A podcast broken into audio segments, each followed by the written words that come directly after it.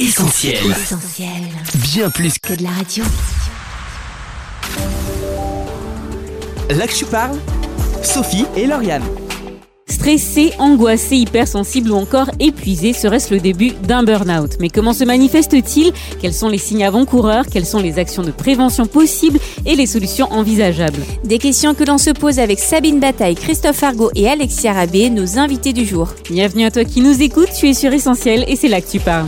Là que tu parles sur Essentiel Radio. Et avant d'accueillir notre premier invité, on tenait à vous remercier, vous qui nous avez soutenus. Grâce à vous, on a franchi un nouveau palier ces derniers jours. Notre campagne de financement participatif se poursuit sur soutenir.essentielradio.com. Merci à tous pour votre soutien. Alors on accueille en ligne notre première invitée, Sabine Bataille, bonjour. Bonjour. Vous êtes sociologue du travail, spécialisée dans le domaine de la reconstruction post-burnout. Vous avez fondé le réseau RPBO, le premier modèle en France permettant de comprendre les étapes de cette reconstruction. Un modèle qui a reçu d'ailleurs le premier prix du jury Dauphine, ANACT, l'Agence nationale pour l'amélioration des conditions de travail. Vous êtes donc l'experte qu'il nous fallait pour ce sujet. Merci euh, beaucoup d'avoir accepté notre invitation. Merci à vous. Alors pour commencer Sabine Bataille, il est important de savoir de quoi on parle bien sûr. C'est quoi un burn-out? Alors avant de vous laisser réagir derrière, on écoute quelques réactions recueillies dans la rue et puis on vous laisse la parole. Je dirais euh, un grand ras-le-bol de son travail où on a dépassé ses limites, je pense. Et euh, une bonne dépression, une bonne grosse fatigue. Une fatigue extrême au travail euh, due au stress et, euh, et aux fortes pressions subies au niveau du travail. Dépression. Dépression. Fatigue générale. La pression du boulot, des collègues, des conditions de travail. Alors on a entendu les mots dépression, grosse fatigue, stress. Sabine Bataille, comment définir le burn-out? Ah, alors c'est un mélange de tout ça. c'est intéressant parce que depuis plusieurs années que le burn-out est connu, on a commencé quand même à, à affiner un petit peu la définition. Donc c'est vrai que malheureusement, il est toujours euh, rattaché à une dépression, mais ce n'est pas une dépression. Par contre, un burn-out mal soigné, mal accompagné, peut malheureusement mener à des facteurs dépressifs. Mais une dépression en tant que telle ne mène pas au burn-out. Donc ça, il faut déjà bien faire la différence. Certains spécialistes peuvent assimiler le mot burn-out au mot dépression parce que ça peut être perçu comme une forme de dépression réactionnelle à quelque chose qui a débordé la personne, c'est-à-dire un stress chronique qui s'est mis en place pendant des mois, voire des années, qui à un moment donné fait que la personne n'arrive plus à s'adapter. Donc c'est plus un trouble de l'adaptation, le burn-out, qu'une dépression. Mais un trouble de l'adaptation peut mener à une dépression. Maintenant, dans la tête des gens, la dépression est aussi rattachée aux médicaments qui vont à côté, les antidépresseurs, et souvent on soigne le burn-out avec des antidépresseurs. D'où cet amalgame entre burn-out et dépression, mais qui ne sont pas les mêmes symptômes ni les mêmes euh, maladies. Alors vous le disiez tout à l'heure, on entend de plus en plus parler euh, de burn-out dans les médias, au travail. Est-ce que selon vous, on peut parler euh, d'un phénomène de mode, j'ai envie de dire, d'une invention nouvelle ou c'est un sujet finalement qui existait déjà? Alors, c'est devenu un phénomène de mode par sa surmédiatisation. Vous avez tout à fait raison. Moi, l'enquête que j'ai que j'ai menée en 2005, on parlait de fatigue, de stress. On savait pas trop comment aborder le sujet, mais le burn-out est, est un phénomène assez ancien. Maintenant, c'est devenu un phénomène de société qui, malheureusement, en étant surmédiatisé, peut avoir tendance à sous-estimer la réelle souffrance des personnes. C'est-à-dire que euh, on parlait beaucoup de stress, euh, de stress chronique précédemment. On parlait de dépression. Maintenant, le burn-out est un peu utilisé, galvaudé par de nombreuses personnes pour e- expliquer les difficultés du stress au travail. Mais il faut faire attention de, de ne pas tout mélanger. Donc le côté euh, mode, effectivement, là, pour moi, c'est un phénomène de société qui montre que la société et le monde du travail dans lequel nous exerçons nos activités est en train de changer et de se modifier profondément et que la variable d'ajustement aujourd'hui c'est l'humain, c'est le corps, c'est le physique, c'est le mental. Donc c'est une conséquence d'un changement profond de nos façons de travailler. Et comment on peut l'expliquer alors si on devait donner des causes et puis euh, plus globalement les facteurs de risque Qu'est-ce que vous pourriez dire là-dessus? Alors, les causes sont multifactorielles, c'est-à-dire que à l'origine, il peut y avoir un mélange de causes personnelles et de causes professionnelles, mais la définition de l'OMS est très stricte, c'est-à-dire que le, le burn-out est vraiment un stress chronique lié aux activités de travail et l'OMS est revenu dessus en juin 2019 très précisément. C'est-à-dire qu'elle explique que le stress chronique lié au travail, non résolu en termes de solutions, peut amener au burn-out. Donc ça, ce sont vraiment des, des causes euh, bien précises. Maintenant, dans les entreprises, ça peut être dû à une désorganisation d'un service, à une pression accrue dans le monde de l'entreprise, à des exigences ou des injonctions contradictoires qui mettent les difficultés au, cœur du salarié.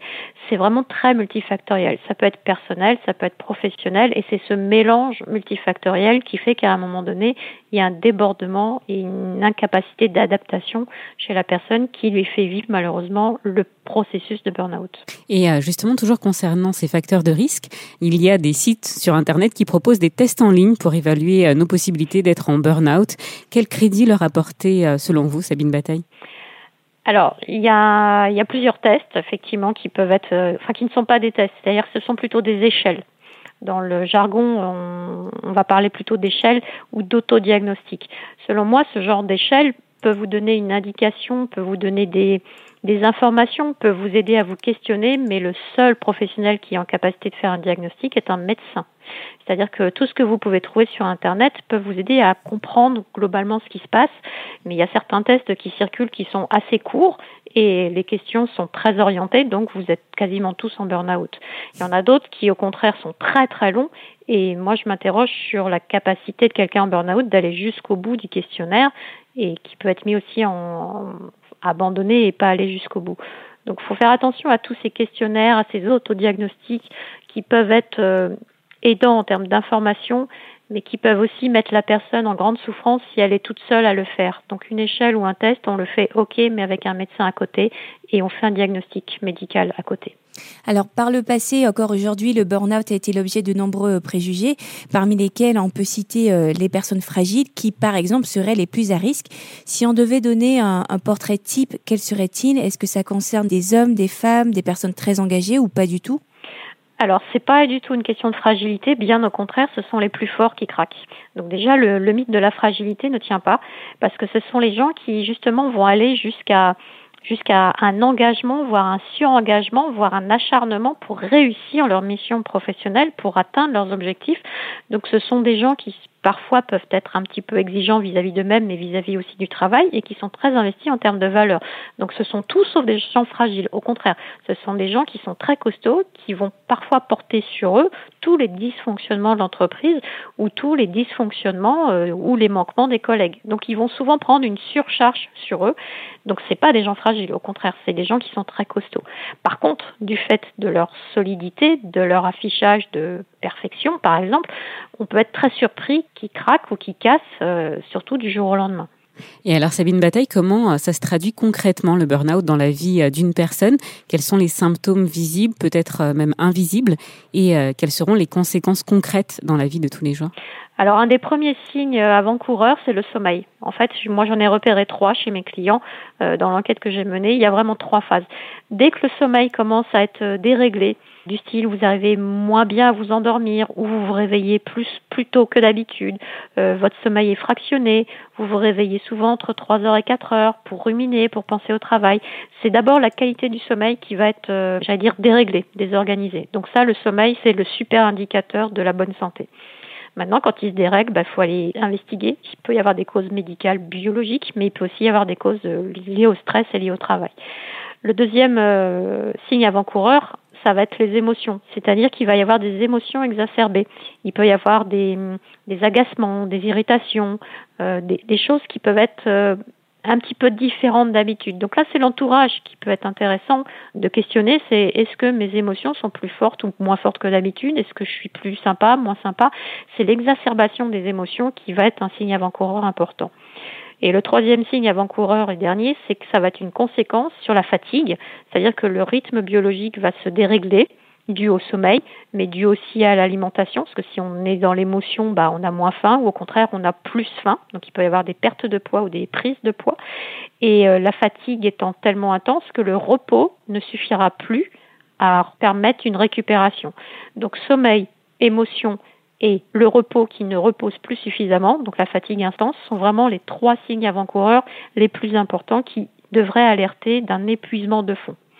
Maintenant, en termes de conséquences, bah, c'est vraiment au médecin de faire ce, ce diagnostic-là, puisque les conséquences peuvent être différentes.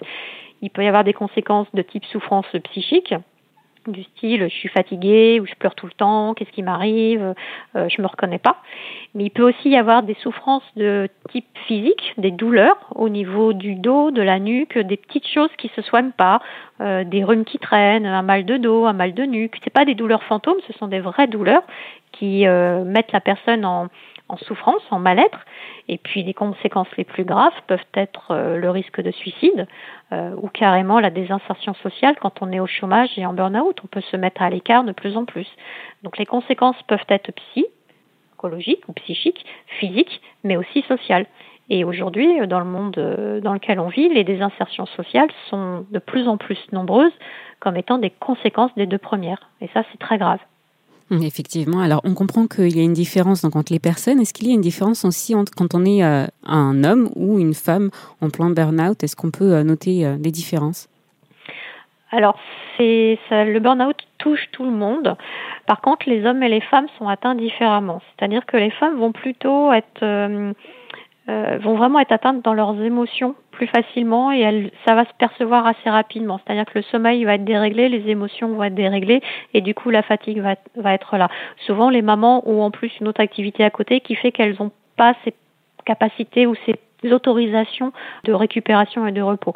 Chez les hommes, les accidents de type cardiovasculaire sont sont plus fréquents, euh, avec donc des AVC, des infarctus. Donc c'est plus la mécanique biologique chez l'homme qui va casser, tandis que chez la femme c'est plus la mécanique euh, euh, émotionnelle qui va se dérégler, pouvant amener à des, souffrances physiques un peu plus grandes plus tard les hommes et les femmes vont pas craquer entre guillemets de la même façon.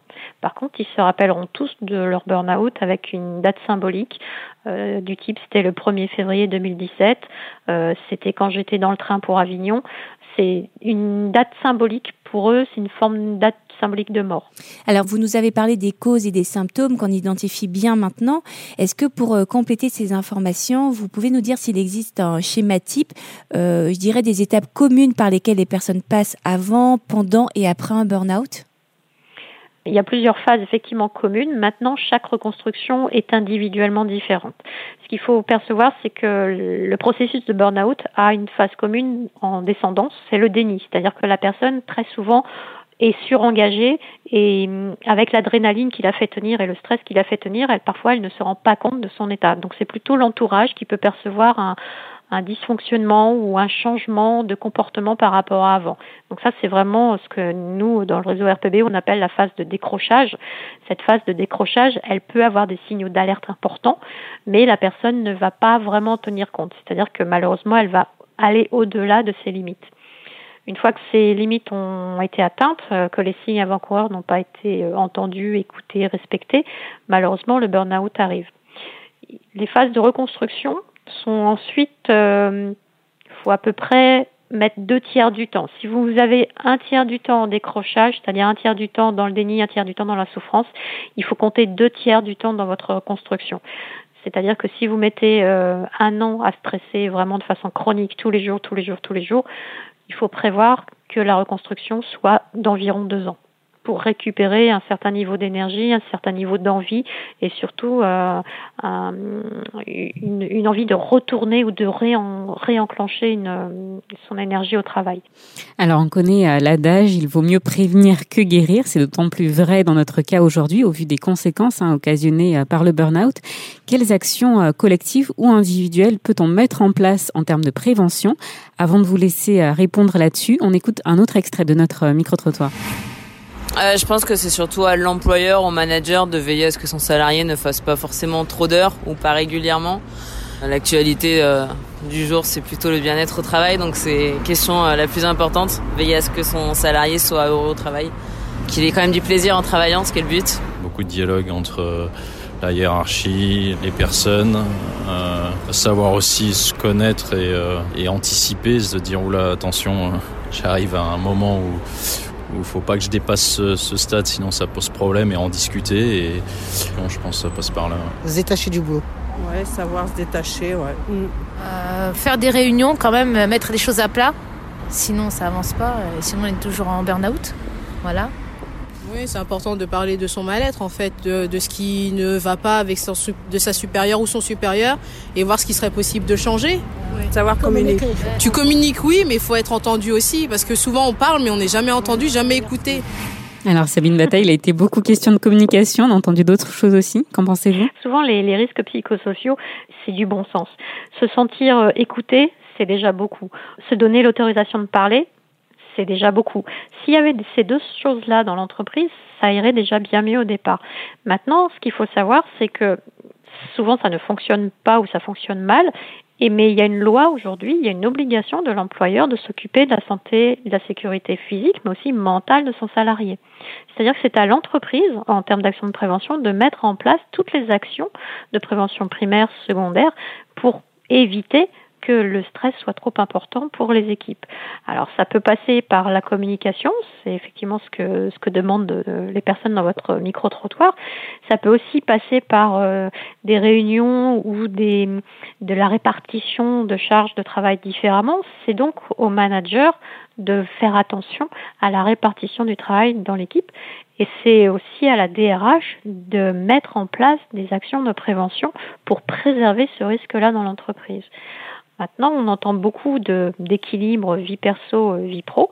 Tous les outils de la qualité de vie au travail sont de plus en plus présents dans les entreprises pour agir en direction de ces actions de prévention primaire et secondaire.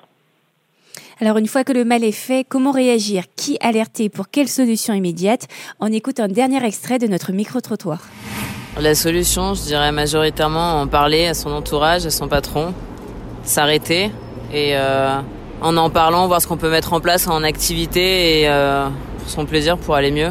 Et je pense que c'est beaucoup de repos. J'imagine que ça passe par du, euh, du repos, la réflexion sur soi-même, sur son travail, sur euh, voilà. Savoir trouver les bonnes personnes et parler. Se remettre en question, soit son travail, sa, sa manière de faire, la manière de faire des autres. Enfin surtout se dire que c'est pas forcément nous le problème mais que peut-être que on s'y retrouve plus dans le boulot qu'on aimait, ce, ce qu'on faisait, qu'on s'y retrouve plus. Et finalement, euh, même si on a peur de partir faire autre chose, eh ben ne pas hésiter parce que ça se trouve, comme on dit, l'herbe est plus verte ailleurs. Alors on l'a entendu, s'arrêter, se remettre en question, changer de travail. Quel est votre avis? Alors, ça dépend du degré d'urgence. C'est-à-dire que s'il y a vraiment une urgence vitale ou il y a un stress euh, important, là, c'est vraiment le médecin qu'il faut alerter en premier. C'est un sujet qui ne se négocie pas. Si la personne est mal, se sent mal, elle pleure, elle est en panique, là, c'est le 15 ou le médecin du travail s'il est sur place ou une antenne médicale euh, assez proche. Maintenant, s'il n'y a pas trop d'urgence, qu'on arrive à prendre le phénomène un petit peu euh, en amont, la première personne à qui il faut en parler, c'est à son manager alors si l'écoute du manager est plus ou moins bonne, c'est là que ça devient un petit peu difficile, mais il faut alerter en priorité l'entreprise, puisque c'est l'entreprise qui est responsable des conditions de travail du salarié. Donc si on n'alerte pas l'entreprise, ni le N plus 1, ni le manager, ni le DRH, j'allais dire, l'entreprise n'est pas censée être au courant. Maintenant, c'est difficile d'aller vers ces interlocuteurs-là, puisqu'on peut aussi se dire, mais si j'y vais, c'est que je suis pas en capacité de, de faire bien mon travail, donc c'est difficile pour les salariés. Donc dans ces cas-là, si on n'ose pas vraiment en parler à son manager ou à son DRH, mais il faut en parler le plus possible à ses collègues autour de soi pour voir s'il n'y a pas d'autres personnes dans le même cas et éventuellement agir avec le collectif. C'est-à-dire que alerter sur les conditions de travail, c'est important et c'est autorisé, c'est même un devoir dans les entreprises. Maintenant, quand on prend du recul personnellement par rapport à son travail, il faut se demander pourquoi je fais tout ça. Est-ce que c'est pour mon entreprise? Est-ce que c'est pour mon équipe? Est-ce que c'est pour mon manager? Ou est-ce que c'est pour moi?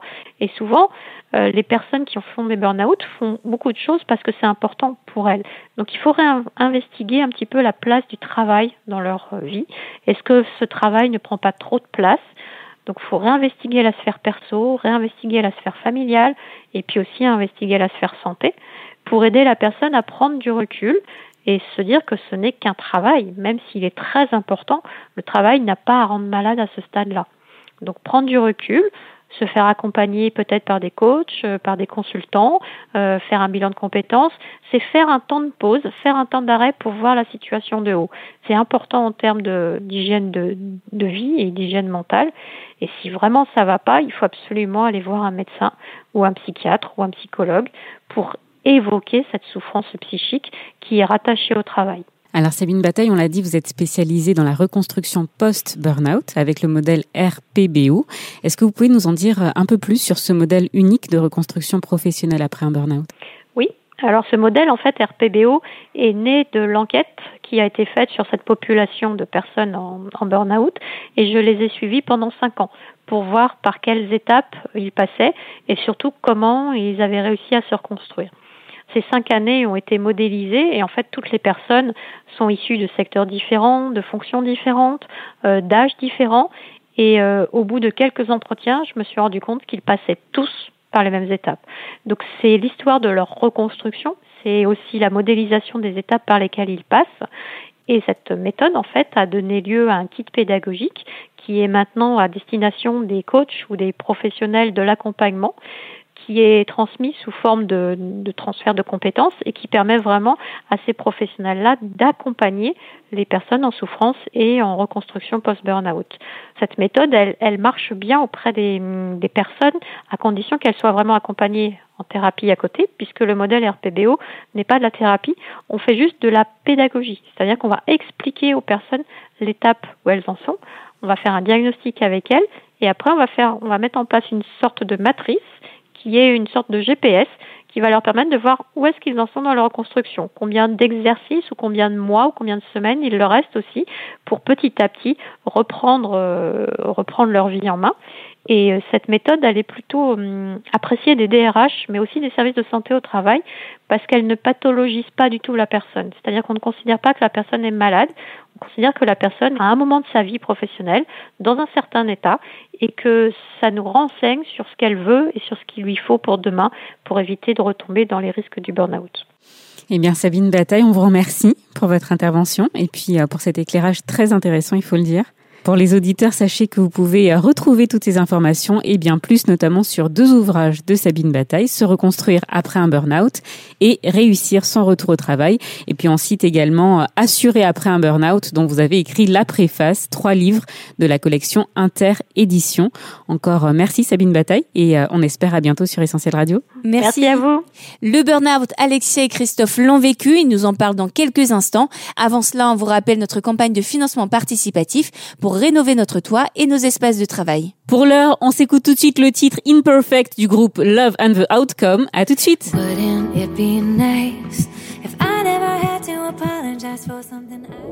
Là que je parle, Sophie et Lauriane. Vous êtes sur Essentiel Radio et vous écoutez L'Actu Parle. Aujourd'hui, on parle du burn-out, un phénomène qui touche notamment un cadre sur deux et qui pose de réelles questions sur notre relation au travail, la qualité de vie au travail et le sens du travail. Sabine Bataille, psychologue du travail, était avec nous en première partie d'émission pour nous définir ce qu'est le burn-out et ses conséquences. On écoute maintenant deux témoignages, celui d'Alexia Rabé et de Christophe Argot, qui nous diront en quoi ils ont été concernés par le sujet et comment ils ont pu s'en sortir. L'Actu Parle, Sophie et Lauriane. Bonjour Alexia Rabé. Bonjour Sophie, bonjour Lauriane et bien évidemment bonjour à tous les auditeurs d'Essentiel Radio. Merci d'avoir accepté cette interview. Mais un grand merci à vous de m'avoir euh, invité pour euh, m'exprimer, partager et témoigner sur euh, ce sujet qui est à la fois beau, difficile, exigeant, mais je pense qu'il peut encourager un grand nombre de personnes. Alors vous êtes pianiste et chanteuse professionnelle, connue du grand public pour votre participation à The Voice. Concert, tournée, enregistrement, on imagine une vie bien occupée. Alors à l'été 2019, vous allez présenter certains signes de burn-out. Est-ce que vous pouvez nous dire ce qui s'est passé? Alors effectivement, euh, l'été dernier, donc c'était euh, euh, plus précisément vers euh, la fin du mois de mai, j'ai eu des symptômes euh, de ce qu'on appelle donc le burn-out. Euh, je pense qu'en fait, j'ai eu pas mal de signes avant-coureurs sur toute l'année et demie qui s'est écoulée avant, qui est vraiment une explosion. C'est-à-dire, c'est comme une cocotte minute. Vous gardez le couvercle par-dessus, et puis ça siffle, ça siffle. Il y a, y a des sorties de vapeur. Le couvercle commence un peu à frétiller et à danser au-dessus de la cocotte. Et puis simplement, on se dit bon, c'est juste en train de cuire, c'est pas grave. J'attends vraiment que le, der- le dernier moment et qu'on pense être le bon moment, mais qui dans les faits n'est pas le meilleur moment. Et euh, donc c'est vrai que j'ai vraiment eu des symptômes du burn-out qui s'est manifesté en fait. euh, alors j'ai pas eu un, craquage, euh, j'allais dire, euh, ponctuel comme ça, exceptionnel. C'est quelque chose qui s'est étalé quand même sur, sur quelques semaines. Ça n'est qu'après que j'ai su et que j'ai compris que je faisais un burn-out.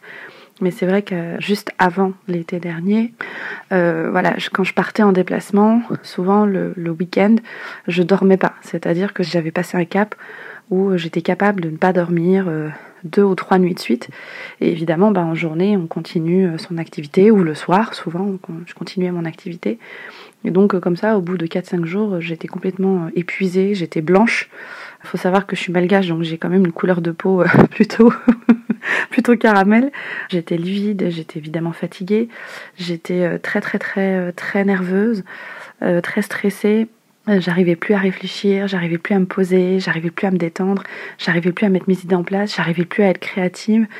J'étais devenue pas irritable, mais, mais extrêmement sensible. La moindre chose pouvait me faire me sentir euh, être attaquée ou broyée ou dévorée. Lorsque j'ai commencé à sentir cette fatigue mentale, qui s'est transformée en fatigue de motivation, qui s'est transformée en procrastination, assez, assez aiguë, je dois quand même le dire, parce qu'il y y a du coup des, des projets et même des échéances par lesquelles j'étais liée, que je respectais plus, j'arrivais plus à me projeter dans les projets dans lesquels j'étais. Euh, je m'étais dit à l'époque, bon ben voilà, c'est juste la fatigue, je voyage beaucoup, euh, je vais me prendre deux semaines euh, off et puis voilà, je me repose, je dors et puis après je reprendrai. Et en fait, c'est vraiment l'année dernière que je me suis rendu compte que déjà cette fatigue mentale, j'aurais dû être plus attentive, j'aurais dû mieux écouter mon corps, j'aurais dû mieux écouter mon esprit, j'aurais dû mieux écouter mon cœur aussi je pense que du coup, ça m'a un peu mise dans une spirale de, j'allais dire, d'ego et d'orgueil un peu mal placé. Mais c'est un ego, c'est un orgueil qui est, euh, qui est de bonne foi, j'ai envie de dire.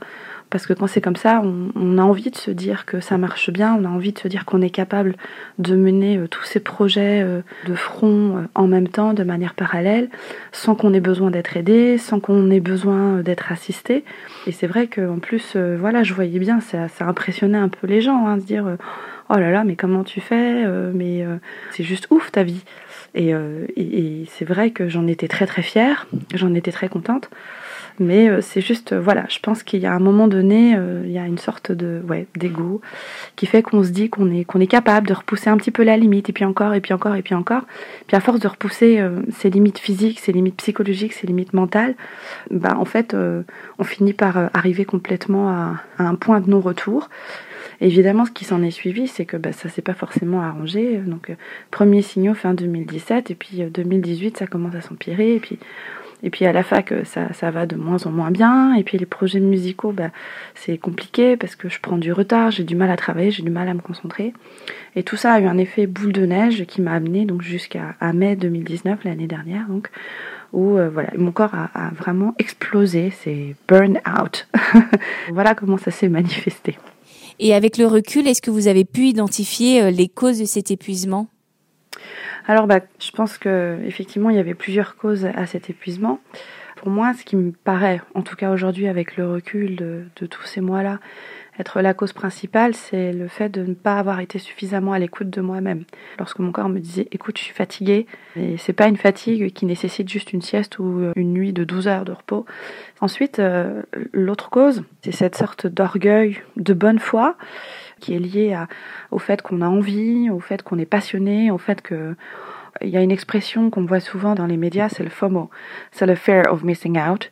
Et voilà, c'est la peur de louper les projets, la peur de louper des opportunités, la peur de louper le bon truc parce qu'on a envie de tout faire, on a envie d'être partout à la fois. Et je pense que c'est vraiment une, intention qui est excellente. Simplement, euh, lorsqu'on mêle cet orgueil, euh, j'allais dire, euh, innocemment mal placé, avec la non-écoute de soi-même, et ben voilà, on en arrive à ne plus être suffisamment objectif pour se rendre compte que même si on a envie de faire quelque chose, ben en fait, euh, mieux vaut ne pas le faire. Et euh, comment s'est passée votre construction? Ah, comment s'est passée ma reconstruction? Alors, dans un premier temps, déjà, lorsque vraiment j'ai su que voilà, je faisais un burn-out, je suis rentrée chez moi à Paris et c'est simple, les deux mois et demi qui ont suivi, je n'ai absolument rien fait. Je me suis reposée, j'ai littéralement dormi. Mais quand je dis dormi, c'est que je pouvais dormir 15-16 heures par jour, tellement mon corps était fatigué. Et puis, euh, je pense que ma tête, mon cerveau avait besoin aussi de, de repos physique. Hein. Voilà, pendant deux mois et demi, ça a été euh, rien, vraiment euh, absence totale d'activité. Ça, ça a été mon, mon premier ressourcement. Et euh, alors évidemment, ça, ça paraît peut-être pas évident dans la façon dont je l'exprimais euh, précédemment, mais le burn-out tel que je l'ai vécu, il a été aussi euh, très spirituel parce que ça veut dire qu'à chaque fois que je commençais à douter de moi, que je commençais à douter de mes capacités et qu'en même temps je faisais un forcing en me disant mais non, il faut continuer, Dieu va te donner la force, Dieu va te donner le courage de faire ça, prie-le, tu verras, ça va marcher. Donc je pense qu'il y a, ça a été un peu une crise de foi dans le sens où moi j'étais pas très contente de moi-même. J'étais pas très contente de Dieu non plus du fait que voilà, j'avais pas suffisamment de force pour faire euh, tout ce que j'avais à faire. Et tout ce que j'avais à faire, je savais que c'était dans sa volonté et c'est là qui m'attendait. Mais en fait, j'ai essayé de prendre le problème et la situation autrement. C'est-à-dire que plutôt que de me dire non mais il fallait que je le fasse, c'est oui, c'est quelque chose qui fait vraiment partie du plan de Dieu pour ta vie. Maintenant, euh, dis-toi qu'il y a un timing qui n'est pas celui que tu penses, il y a un calendrier d'accomplissement et d'achèvement qui n'est peut-être pas celui que tu penses. Mais surtout, ça sert absolument à rien de faire tout ça si c'est pour perdre ta vie, littéralement. Du coup, j'ai vraiment pris le temps de lire, de voir déjà ce que la Bible nous dit à propos du repos. Et je pense que la première chose qu'on apprend, bah, c'est simple, hein, c'est dans les, les, tout premiers chapitres euh, du texte biblique où euh, on lit que tout simplement, bah, Dieu, après avoir bien travaillé, il a œuvré à, à créer tout ce qui existe, et bien à la fin, il s'est reposé. Donc, le fait comme ça de revenir aux sources du texte biblique et de redécouvrir en fait ce qu'il me dit, ce qu'il peut me dire, ce qu'il peut m'enseigner sur le repos, mais pas simplement le repos physique ou le repos dans l'activité. Ça peut être aussi vraiment euh, le repos intérieur, je me suis dit, je vais, je vais adopter euh, une autre posture, je vais essayer de prendre une autre attitude et j'ai vraiment commencé à, à, vivre mon temps de dévotion personnelle, plus euh, dans la prière silencieuse, dans la lecture silencieuse. Et euh, le fait de me dire, il faut que tu apprennes à te poser, ça a été en fait très très très bénéfique. Alexis Rabé, on vous a vu récemment sur les réseaux sociaux parler du livre de David Murray, Pause, éviter le burn-out dans un monde exigeant, un livre qui s'adresse particulièrement aux femmes. En quoi cet ouvrage vous a particulièrement marqué? C'est vrai que les deux ouvrages, et notamment celui de, de David Murray, mais aussi celui de sa femme, m'ont vraiment marqué, ils m'ont touché. Il y a une simplicité en fait dans la manière de, de présenter les fêtes et la dimension spirituelle dans l'encouragement, la dimension spirituelle aussi dans l'identification symptomatique du burn-out, se dire qu'en fait, si on fait un burn-out, ça finit inévitablement par toucher notre esprit. Notre esprit n'est pas désolidarisé, il n'est pas, euh, même si on a Dieu dans notre vie, même si on l'a accepté dans notre cœur, de toute façon, il est atteint et, lui aussi il est fatigué. Et, du coup, le ressourcement, le renouvellement, il a besoin aussi d'être fait à ce niveau-là, au niveau spirituel. Et euh, donc, je recommande vraiment la lecture. Pas simplement pour les personnes qui traversent un burn-out, mais euh, pour toute personne, en fait. Même à titre préventif, euh, je trouve que vraiment les idées, les clés qu'il propose pour ne serait-ce qu'identifier là où il y aurait un risque de peut-être en faire trop, je trouve que c'est vraiment, ils sont vraiment très très bien présentés. Alexia, vous êtes chrétienne. Est-ce que vous pourriez nous donner euh, un passage ou alors un verset de la Bible qui vous a parlé, accompagné ou soutenu même d'une manière particulière lors de cet épisode de Burnout? C'est euh, le psaume 37.4 qui nous dit Fais tes délices du Seigneur et il te donnera ce que ton cœur demande.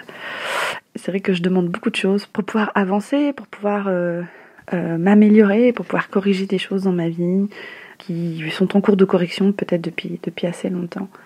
Mais ce que je trouve fabuleux dans ce verset, c'est de se dire qu'en fait, à partir du moment où on place sa confiance en lui, à partir du moment où on met vraiment sa foi dans le Seigneur, ben en fait, euh, ce qu'on lui demande, au final, c'est ce que lui désire pour nous. Donc, euh, c'est un cercle vertueux.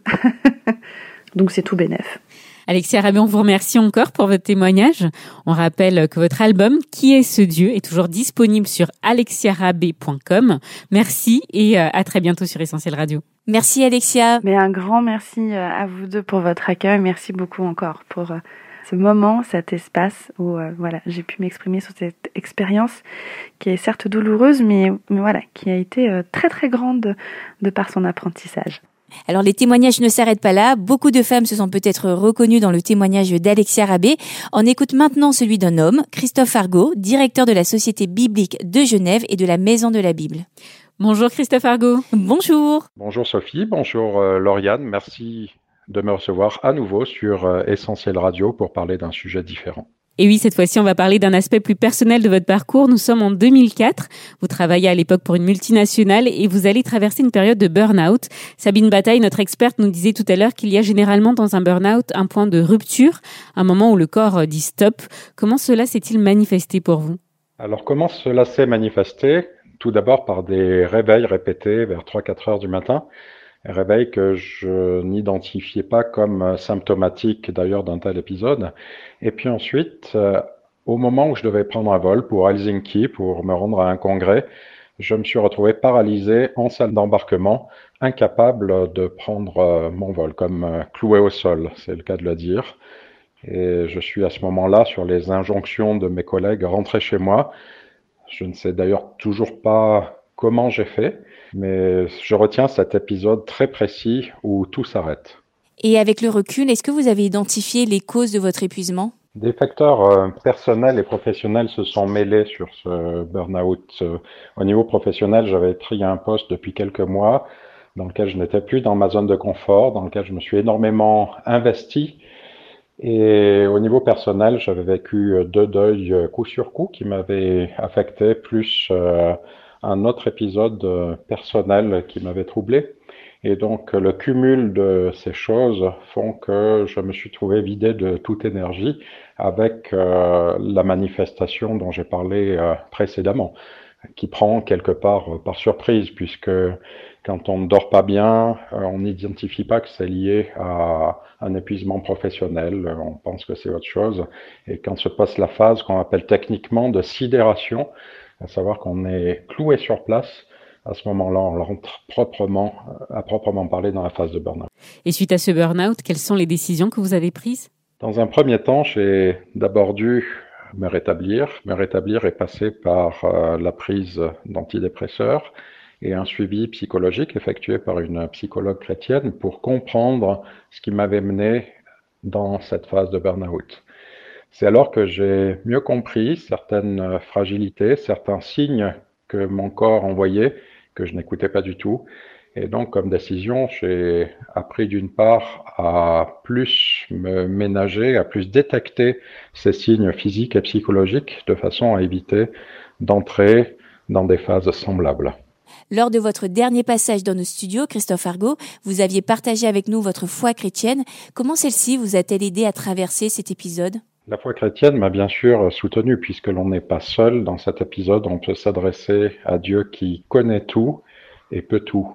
Mais plus qu'un soutien, je dirais que cet épisode a surtout radicalement changé ma façon de voir ma vie chrétienne, et notamment en intégrant la fragilité, la faiblesse, en quelque sorte notre humanité, en l'acceptant pleinement dans la foi chrétienne, et donc en ne faisant pas de la vie chrétienne une vie idéal dans lequel il n'arriverait rien de fâcheux, dans lequel euh, nous n'aurions pas de failles, nous n'aurions pas euh, de points de sensibilité, mais en intégrant pleinement l'humanité au sein de ma vie de foi. Et qu'est-ce que cela a changé dans votre relation avec Dieu? Ce que cela a changé dans ma relation avec Dieu, c'est sans doute d'être plus simple, plus vrai et plus dépendant. C'est aussi d'intégrer le fait que Dieu nous voit comme des vases de terre qui portent un trésor. Et un vase de terre, plus il sert, plus il comporte des fêlures, plus il comporte des brisures. Et c'est un sentiment et une pensée, une conviction extrêmement forte chaque jour de ma vie maintenant, après cet épisode. Alors dans le cadre de la fête du livre que vous organisez avec la Maison de la Bible, un accent particulier est mis sur le livre de David Murray, Reset, Vivre la grâce à l'ère du burn-out. Pouvez-vous nous le présenter en quelques mots et nous dire en quoi ce livre peut être utile aux personnes concernées par un burn-out? À travers son livre Reset, David Murray propose une approche extrêmement intéressante puisqu'elle est très complète, on dirait aujourd'hui holistique. Il nous invite tout d'abord à percevoir la grâce comme moteur de notre vie, comme direction, vient aussi questionner notre équilibre personnel entre notre corps, notre âme, notre esprit, nous invite également à revisiter nos objectifs de vie et nous propose une résurrection à travers, d'une part, une nouvelle perception de nous-mêmes et d'autre part, une nouvelle perception et vécu de notre relation avec Dieu. Alors, en quoi ce livre est-il utile? Il est utile à triple titre, je dirais. Tout d'abord, quand on est soi-même dans une phase de burn-out, pour donner des outils pour en sortir et ensuite l'analyser. Également utile pour prévenir le burn-out et enfin très utile pour une personne, un conjoint par exemple, qui accompagne quelqu'un qui est en phase de burn-out. Un livre utile, on l'aura compris, et que la Maison de la Bible propose en ce moment à moins 50% à l'occasion de la fête du livre. C'est Reset, donc de David Murray. Alors, euh, comme pour Alexia Rabé, Christophe Argou, on aimerait vous demander si euh, vous avez un passage ou un verset de la Bible qui vous a parlé ou soutenu lors de cet épisode de Burnout.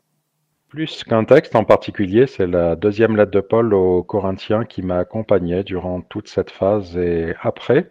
Là où Paul se dévoile comme nulle part ailleurs. Par exemple, j'ai été extrêmement touché du fait qu'il dise être accablé à l'extrême au-delà de ses forces, au point même qu'il en désespère de vivre. Et puis il développe ce que j'ai déjà évoqué, à savoir euh, ce trésor dans un vase de terre, le fait que notre christianisme s'incarne dans notre fragilité, mais aussi pour que nous puissions éprouver le réconfort de Dieu dans toutes ces phases de détresse et que l'on puisse être du coup beaucoup plus pertinent pour accompagner des personnes qui à leur tour connaissent des phases de détresse. Un beau passage effectivement. Alors Christophe Argo, on vous remercie pour votre témoignage et puis on vous souhaite une bonne continuation et à très bientôt sur Essentiel Radio. Merci beaucoup à vous et à Essentiel Radio de m'avoir invité pour euh, évoquer cette phase dans ma vie et ce livre. À bientôt. Au revoir. Là que je parle, Sophie et Lauriane. Cette émission sur le burn-out se termine ici, mais se poursuit sur les réseaux sociaux, Facebook, Twitter, Instagram. N'hésitez pas à réagir à nos publications sur le sujet. On espère que ces interviews et témoignages vous ont été utiles et puis on vous encourage à les réécouter sur notre site ou alors sur notre appli. Et puis quand quelque chose est bien, Lauriane, on le partage, n'est-ce pas. Alors n'hésitez pas à faire tourner cette émission en attendant notre prochain rendez-vous de l'Actu Parle sur essentielradio.com. Et avant de se quitter, encore merci à vous tous qui nous avez permis de franchir un nouveau palier ces derniers jours. Notre campagne de financement participatif se poursuit sur soutenir.essentielradio.com. Merci à tous pour votre soutien. À bientôt. Salut. Là que je parle, Sophie et Lauriane. On retrouve, tous nos programmes sur essentielradio.com.